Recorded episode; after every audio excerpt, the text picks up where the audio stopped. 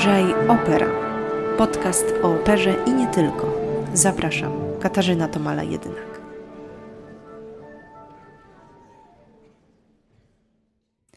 Witam Was bardzo serdecznie w pierwszym odcinku podcastu o jakże chwytliwej nazwie Uważaj Opera. I niech Was ta nazwa nie zmyli, bo nie chcę, żebyście przed operą uciekali, a wręcz przeciwnie. Byłoby wspaniale, gdyby udało mi się wszystkich niezdecydowanych przekonać do tej formy sztuki. A jeśli nie wszystkich, to chociaż większość. Ja nazywam się Katarzyna Tomala Jedynak i od kilku lat jestem zawodowo jako dyrygentka związana z operą. Żeby była jasność, moje zetknięcie się z tym gatunkiem na pewno nie było miłością od pierwszego wejrzenia. Od drugiego zresztą też nie. Obawiam się, że od trzeciego również niekoniecznie, dlatego tym bardziej rozumiem osoby, dla których wybranie się do teatru na przedstawienie operowe nie jest szczytem marzeń. O, tak to delikatnie określimy. I to z różnych powodów bo bilety za drogie, bo opera jest taka on i ja przecież nie będę wiedzieć o co tam w ogóle chodzi i te spektakle są takie strasznie długie i tak dalej, i tak dalej. Generalnie jesteśmy mistrzami w znajdowaniu wymówek. Najbardziej mnie zawsze zastanawia, dlaczego osoby, które nigdy w życiu nie były w operze, z góry wiedzą, że jej nie lubią. Albo takie, które owszem były x lat temu, bo na przykład y, szkoła wzięła sobie za punkt honoru, że trzeba uczniów ukulturalniać i zrobiła wycieczkę do teatru, której umówmy się dla większości głównym celem była i tak wizyta w McDonaldzie w drodze powrotnej. Na szczęście czasy się trochę zmieniły. Fast foody z racji swej dostępności już nie są propozycją na tyle atrakcyjną. Co innego opera, która owszem atrakcyjna jest i zaryzykuje stwierdzenie, że z biegiem lat na tej atrakcyjności zyskuje. Dzisiaj w pierwszym odcinku chciałabym opowiedzieć Wam trochę o operowym savoir-vivre. Są na pewno kwestie, które dla wielu osób mogą być problematyczne, wątpliwe i to do tego stopnia, że wręcz determinują decyzję o tym, czy w ogóle pójdziemy do teatru, bo boimy się, że czegoś nie ogarniemy, że się wygłupimy. Poruszę według mnie najważniejsze sprawy, takie, o których często rozmawiam z moimi znajomymi, nie muzykami, ale myślę, że i dla wielu znawców tematu będzie to coś ciekawego. Na dobry początek trochę z przymrużeniem oka, ale tylko trochę, bo okazuje się, że sporo osób ma z tym problem i o zgrozo nie dotyczy to tylko pań, czyli nie pójdę na spektakl, bo nie mam się w co ubrać. Faktycznie przyjęło się, że w operze wypada pojawić się w stroju wieczorowym, eleganckim. Jakby na to nie spojrzeć, obcowanie ze sztuką jest świętem, które podkreślamy adekwatnym do sytuacji ubiorem. Ale muszę tutaj od razu wspomnieć wydarzenie, którego sama byłam uczestnikiem kilka lat temu w Londynie. Sala Royal Albert Hall, wypełniona po brzegi, super program, cudowny koncert z dużą liczbą wykonawców na scenie, niesamowite przeżycie. I tak, po mojej prawicy była pani w żółtych neonowych kroksach, po mojej lewicy pan w jeansowych ogrodniczkach, koszuli flanelowej w kratę, Taki klimat y, rodeo. I teraz, gdyby nie był to podcast, a film na YouTubie, zobaczylibyście gif wybuchającego mózgu, bo tak się właśnie czułam.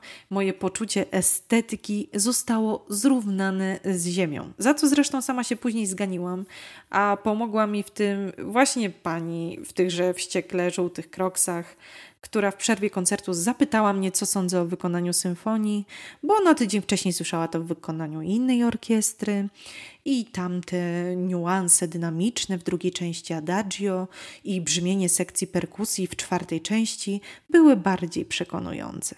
Lepiej do rozmowy dołączył się pan z Rodeo, który okazało się, że był na tym samym koncercie co tamta pani, więc zaczęli ze sobą zażartą dyskusję na temat interpretacji dzieła.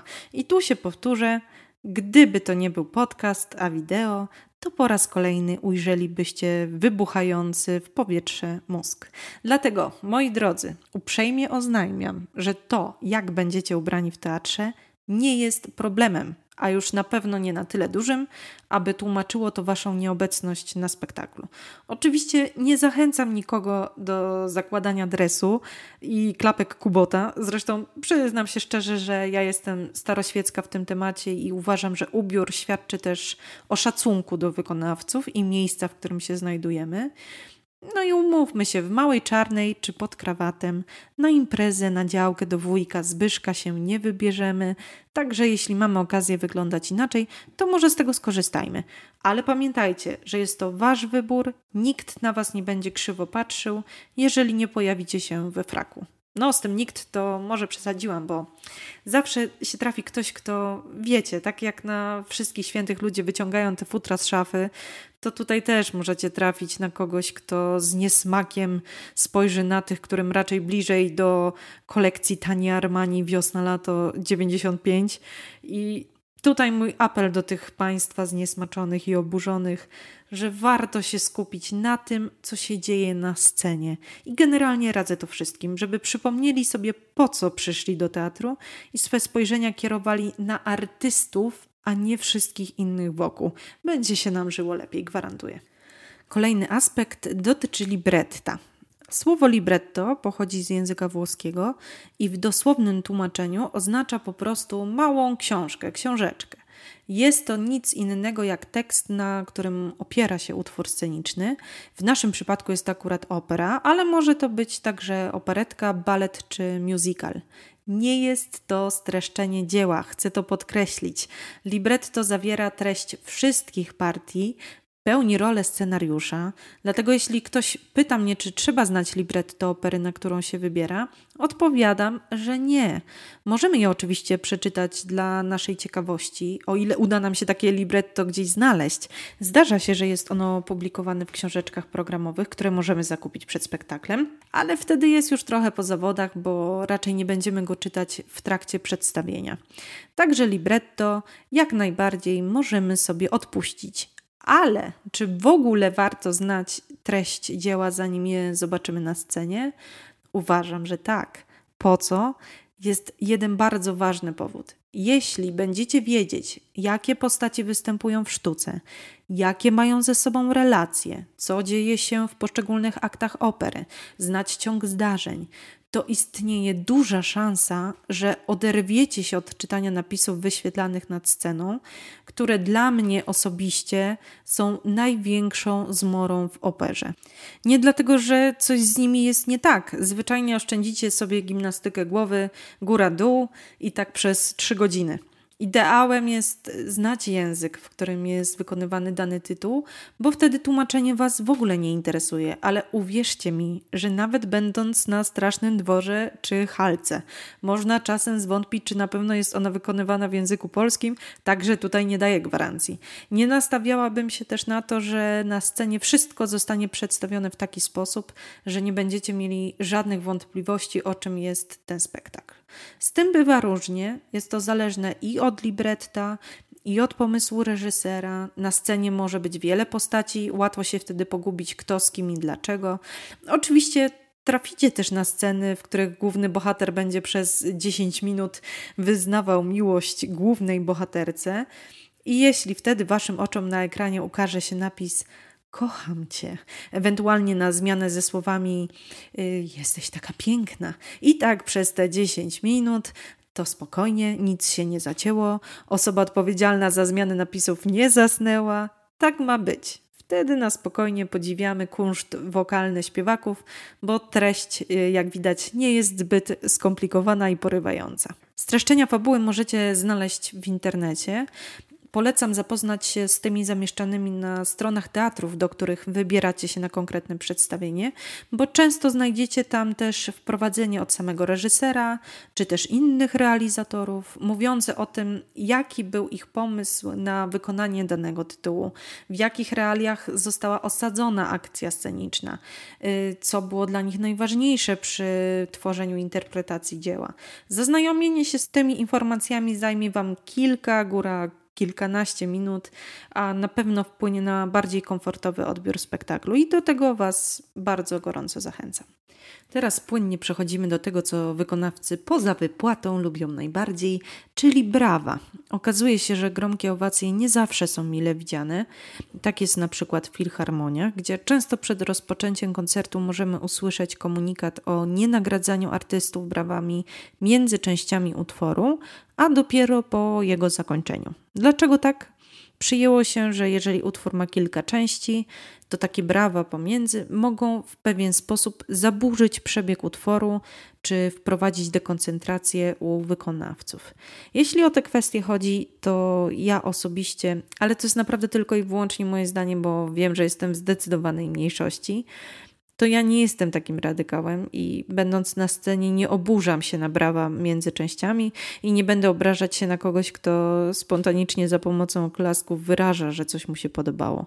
Jeśli jednak usłyszymy taki komunikat przed koncertem, dostaniemy do ręki program z wypisanymi utworami i ich poszczególnymi częściami, to na pewno łatwiej nam będzie dostosować się do tych zasad, ale bez obaw świat się nie zawali, jeśli o tym zapomnimy. Tylko pamiętajcie o tych wszystkich zniesmaczonych siedzących obok, którzy mogą jednym spojrzeniem wyrazić, co o tym myślą, jeśli jednak zdarzy się Wam zapomnieć. Zupełnie inaczej wygląda to w teatrze. W operze czekamy na brawa jak na zbawienie z dwóch powodów. Pierwszy pokrywa się z tym, o czym mówiłam w przypadku filharmonii.